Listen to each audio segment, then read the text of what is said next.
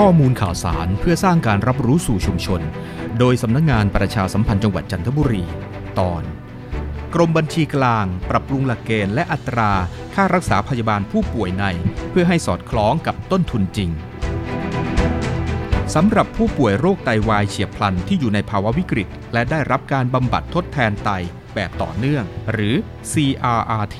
ตามแนวทางที่สมาคมโรคไตแห่งประเทศไทยกำหนดไว้ สามารถเบิกค่าบริการบำบัดทดแทนไตแบบต่อเนื่อง แยกต่างหากได้ โดยกำหนดอัตราการเบิกจ่ายค่ารักษาพยาบาลในวันแรก ให้เบิกจ่ายได้เท่าที่จ่ายจริง ไม่เกิน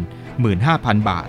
และค่ารักษาพยาบาลวันถัดไปและไม่เกิน 4 วันให้เบิกจ่ายได้ในอัตราเท่าที่จ่ายจริง ไม่เกินวันละ 10,000 บาท ทั้งนี้การส่งข้อมูลให้เป็นไปตามที่หน่วยงานที่กรมบัญชีกลางมอบหมาย ให้เจ้าหน้าที่รับส่งข้อมูลเป็นผู้กำหนด มีผลบังคับใช้ตั้งแต่วันที่ 1 เมษายน 2565 เป็นต้นไป จากกรณีดังกล่าว ส่งผลให้ผู้มีสิทธิ์และบุคคลในครอบครัว สามารถเข้าถึงเทคโนโลยีทางการแพทย์ ในการรักษาโรคไตได้มากขึ้น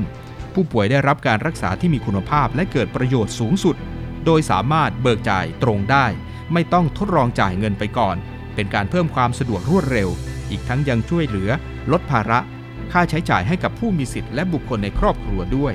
สอบถามเพิ่มเติมได้ที่ 02 270 7000